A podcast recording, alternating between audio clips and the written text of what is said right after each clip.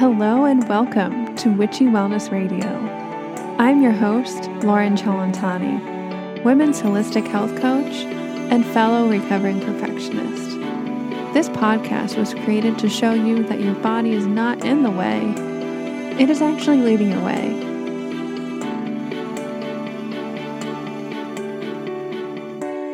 Hello, what is up, everybody? This is your host, Lauren, again, and you are listening to episode 157 Calm Up, a weekly inspirational episode with yours truly, Lauren Chalantani.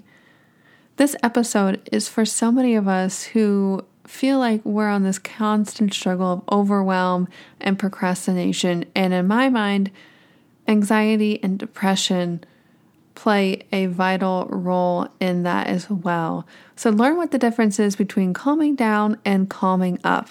While I was manifesting and living my dream life, I know that it includes mind, body, and soul health, which means ditching the toxic people, the toxic work environment, and the products that are wreaking havoc on you and your goals. One simple change I did years ago was to switch my cleaning and laundry skincare routine from some crap to something more powerful, potent, and pure. So, if you are interested in learning more about that and how essential oils can help you ditch all the toxic crap, mind, body, and soul, and yes, it does help promote better feeling emotions and lessen that anxiety, join me and my team every Monday on Zoom at either 2 p.m. or 8 p.m. Easterns for our intro to essential oils class. A different teacher will be guiding you each week, and it's great for beginners or even a good refresh on the top 10 essential oils that you can use to revamp and cleanse your life.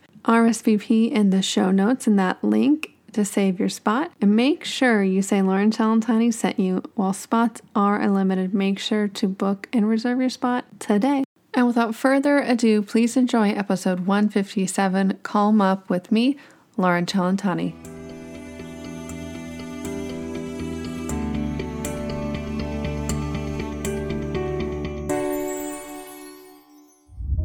calm up.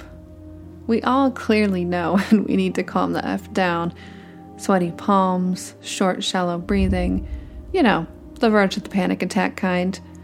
But when do we need to calm up?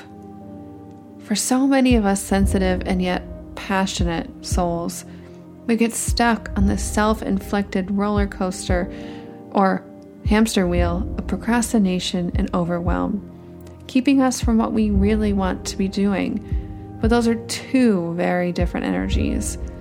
Very similar my journey to anxiety and depression.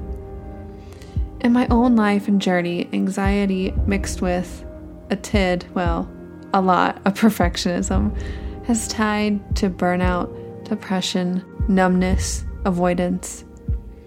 Sometimes our emotions and nervous systems are on overload city aka anxiety, but sometimes we're in underload city and need to get some energy flowing again to wake some ish up.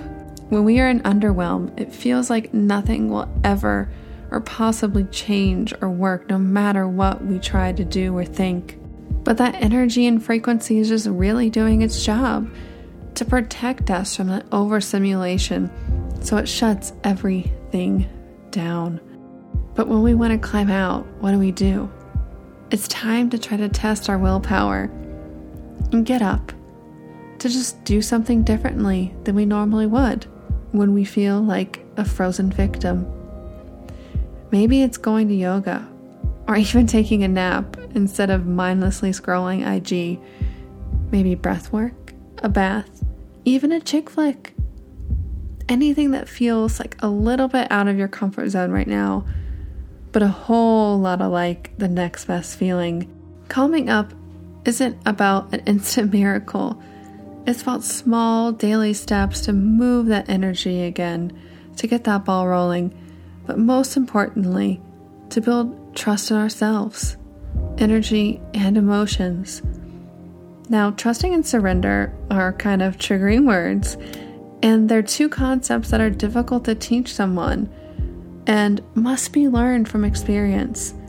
By taking daily calming up actions, you're actually proving to yourself that you can trust, well, you and all of you, even the anxious bits. Let me know how you calm up, and let's all get this energy rolling again. The world needs each and every one of you.